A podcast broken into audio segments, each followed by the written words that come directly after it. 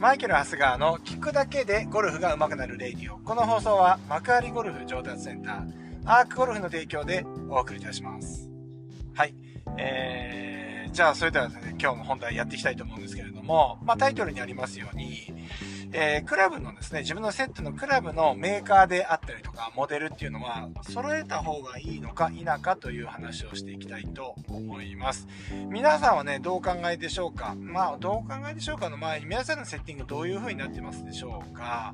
えー、まあね、実際はね、えーと、じゃあ例えば揃ってなかったとしても、やっぱ揃えた方がいいのかな私はとかですね、あー、そうやって考えてる方も少なくないのではないかなというふうに思います。で、例えばゼクシオのアイアンを使っていたらドライバーもゼクシオシリーズがいいのかなとかですね、まあ、スリクソンのね、えー、なんとかモデルをですね持ってたら、まあなんとなく全部そのモデルで揃えた方がいいのかなみたいなのあるね、あると思います。はい、まああのーまあ、この辺りはですね、ちょっと今日話をしていきたいと思うんですけれども、まあ、結論から言うとですね、まあ、揃ってる必要ないよっていうことなんですね。で、えー、とはいえですね、ルールはあります。で、これまでも、ね、話してきてる通り、えー、一番重要なのっていうのはですね、一番重要っていうか、まあセットの流れとしてですね、セットのいちセットの流れとして重要なのは、あの、流れって言っちゃってますけど、流れが重要なんですよ。だから、僕が結構これまで、えー、言ってきてるのは、重量フロー。一番軽い、ね、一番長いクラブが一番軽いわけですよ。ドライバーがね。で、えー、例えば一番短いクラブ。例えばサンドウェッジとかロブウェッジが一番重くなってるっていう設計がいいわけですよね。で、えっと、これがですね、た、例えばグラフでですね、長さと重さのね、えー軸でですね、こうグラフを作った時に、えー、要はこれが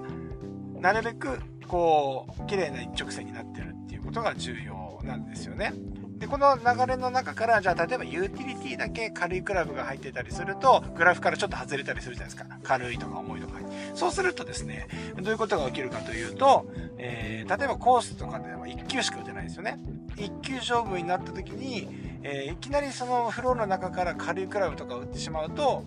例えばそれがトップしやすくなるとか、フックしやすくなるとか、まあそういうことになってるわけですよ。まあ皆さんのセットの中にもそういうのあるのかもしれませんね。それは重量フローの関係です。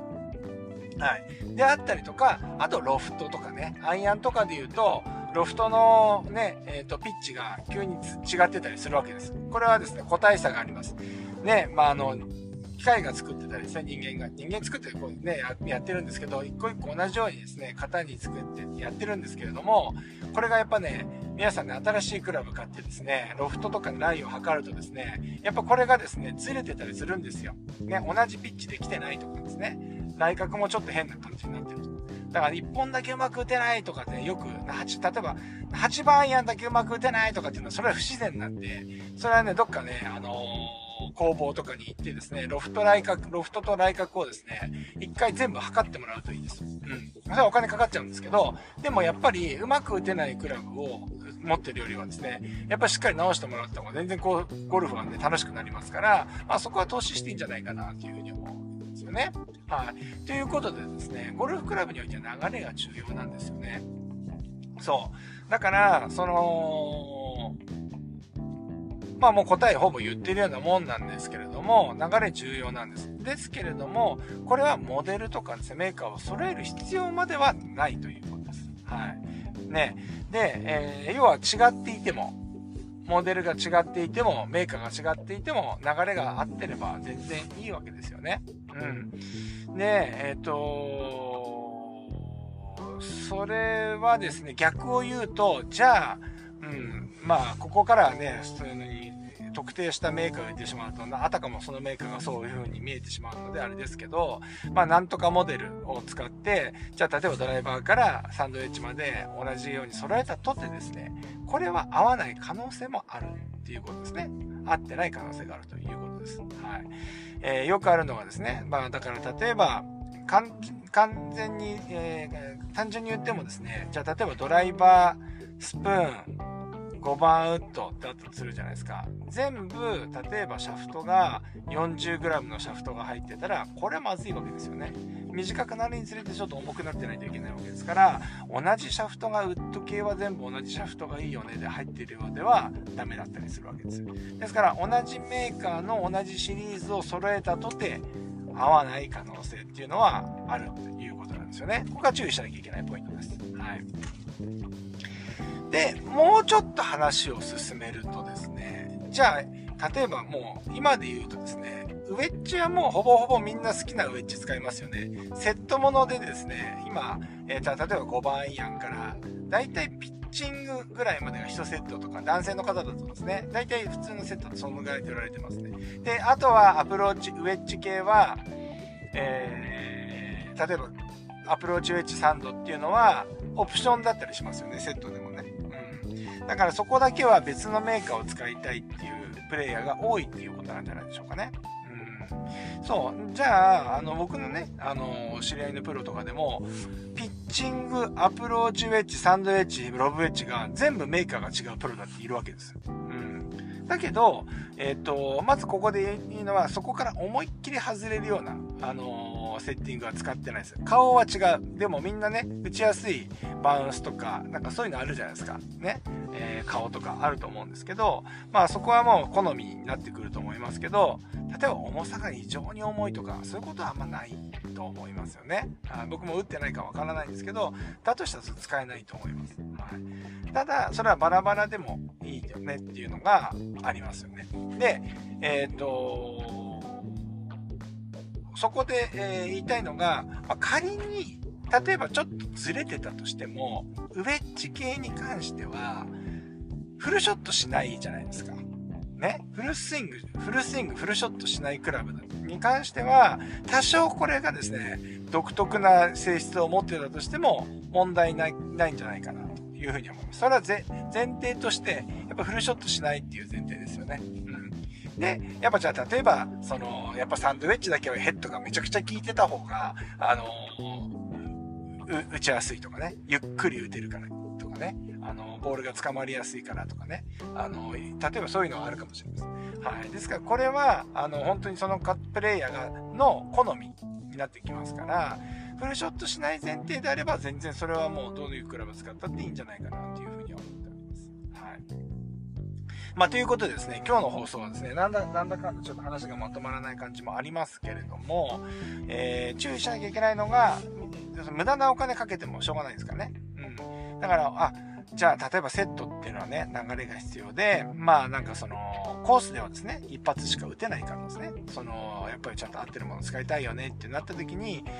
安易にですね同じモデル、同じシリーズで全部揃えたのがいいっていうわけではないっていうことがいってんあります。それと、えっと、フルショットしないものに関しては、割と自分の打ちやすいものではいいでも使ってもいいんじゃないか、これマイケル、マイケル的なそのあれですよ、あれなんですけど、えーと、それは自分の好きな、あの妙に打ちやすいサンドイッチとかあるじゃないですか。僕持ってますよ、クリーブランドのね、一番最初に使ってたクリーブランドね、今でもね僕のうちの実家のですね、あの庭にですねサビサビで置いてあるんですけど、あれ未だに打ちやすいですからね、芝から打つと、うん、じゃあそれ使えよって思いたくなるぐらい、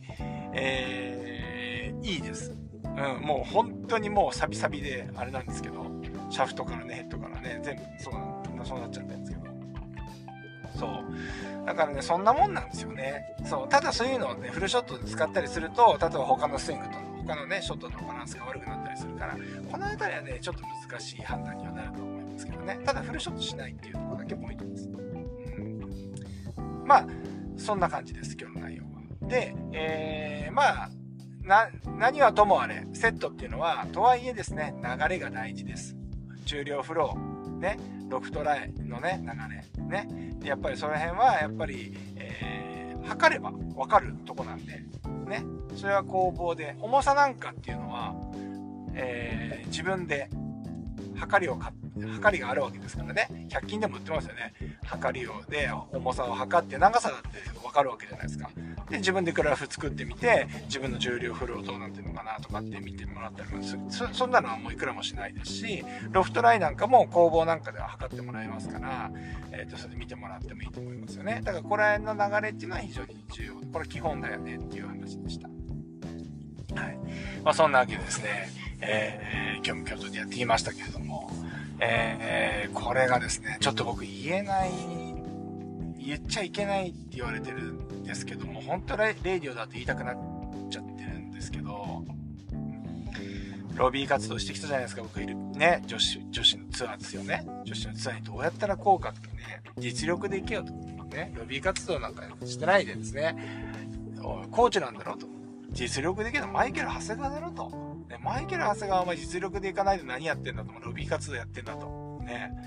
って言ってたんだけど、これねもしかしたらね来るよ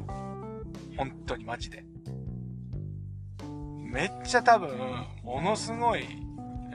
ー、大きいオファーがあるかもしれません。これは内緒にしといてください皆さん。とはいえですね言えないんです、これ本当に言えない内容のちょっとあれになっちゃってるんだったら言うなって話なんですけど、これはまあこのレイディオ皆さんね気になってると思いますので、えっとこのロビー活動の結果がね今どうなったのかっていうことでですね、うん、あれなんですけど、何かもしかしたら、まああとは僕の実力次第ですよね。きっかけはあのやっぱり自分で掴みに行かなきゃいけない、チャンスは自分で掴まなきゃいけないけど、取れるか取れないかって、それは実るか実らないかっていうのは自分のここから実力になってくると思いますので、まあちょっとね一生懸命ちょっと僕はですね、えー、このオフのね、えー、オフの始めっていうのはめちゃめちゃコーチにとって大事ですよね。来季選手がやるためにですね、このオフどう過ごすかっていうのは、まあ、コーチとプランを作って、えー、このオフの間に作っていかないとシーズン間に合わないですからね。シーズン始まります、じゃあどうしますっていう選手いないですからね、いないよね。あの来週シーズンだけど今年か今年どうやってやろうかななんてやってる選手はね基本ってダメですよね。はい、このオフの間どう準備するかって非常に重要になってくるので、まあここからコーチとどういうコーチとどういう取り組みをしていくかっていうのが、まああの選手にとっては非常に重要になってきますので、まあちょっとこれがどうなるか、あのちょっと僕もですね、えー、ちょっと期待というか期待とやっぱりあとはですね、えー、まあ本当にここは本業のとこなんでね、あのきっちりね仕事をして、えー、やっていければなというふうに思っております。はい、まあ、そんなわけでですね、えー、今日京都でやってきましたけれどもじゅうにふん経ちましたか。はい、